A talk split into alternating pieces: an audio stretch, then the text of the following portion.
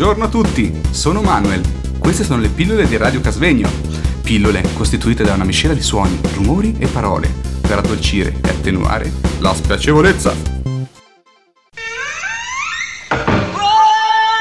Stiamo trasmettendo da Radio Casvegno.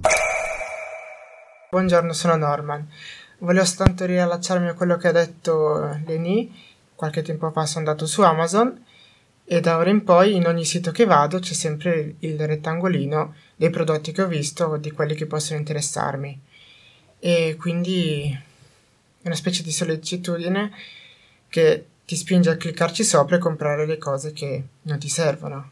E comunque sì, io uso molto il telefono, fino all'anno scorso non ce l'avevo e da lì ogni giorno ce l'ho in mano, lo uso, lo guardo, anche solo accenderlo perché è diventato una specie di mini droga che non riesco più a levarmi questo, queste routine di guardare appena che sono sveglio durante la giornata in ogni pausa fino ad andare a letto. Grazie Norman, scusa il mio intervento così tempestivo. Io sono stata consigliata da mia figlia quando aveva solamente 5 anni a um, assumere un telefono portatile mi sono sempre rifiutata perché ho detto diverrà una specie di dipendenza e così una dipendenza è davvero diventata. Anch'io, nonostante la mia veneranda età, cioè 56 anni, continuo a controllare le chiamate perse, continuo a controllare e risalire i numeri delle chiamate che ho effettuato. Mi difendo dallo spam perché non rispondo ai numeri sconosciuti, però riconosco che anche questa è diventata una dipendenza. Non ne possiamo più fare a meno, in questo senso è da un lato preziosa, però come tutte le cose preziose dobbiamo farne buon uso. A me quello che fa più paura è che i nostri dati vanno a finire in mano di persone che non si sa.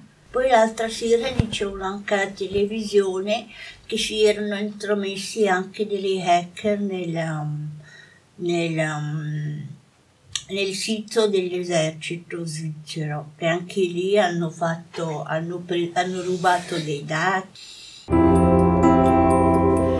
Questa è Radio Casvegno.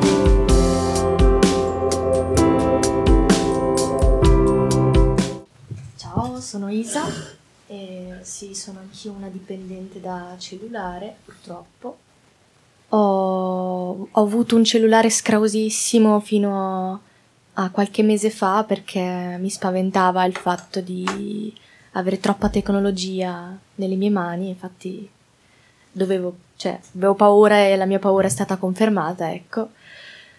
Eh, però mi sono accorta che il mondo, soprattutto so- social network, così ti porta anche a, a vedere un po' com'è la vita degli altri.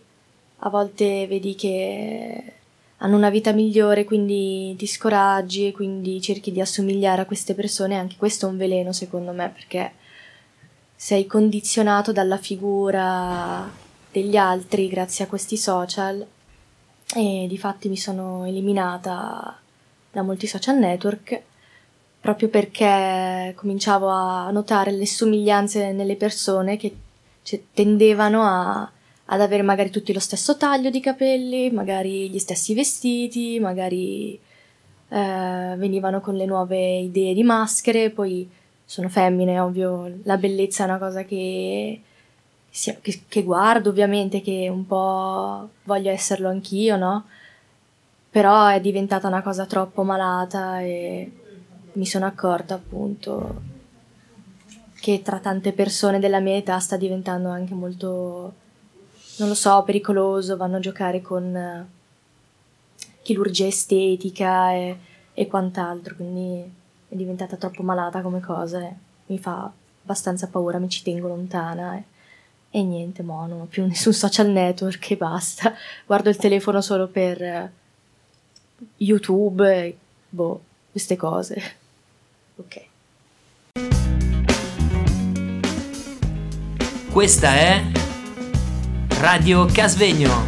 Come to decide that the things that I tried were in my life just to get high on. When I sit alone. Come get a little known, but I need more than myself.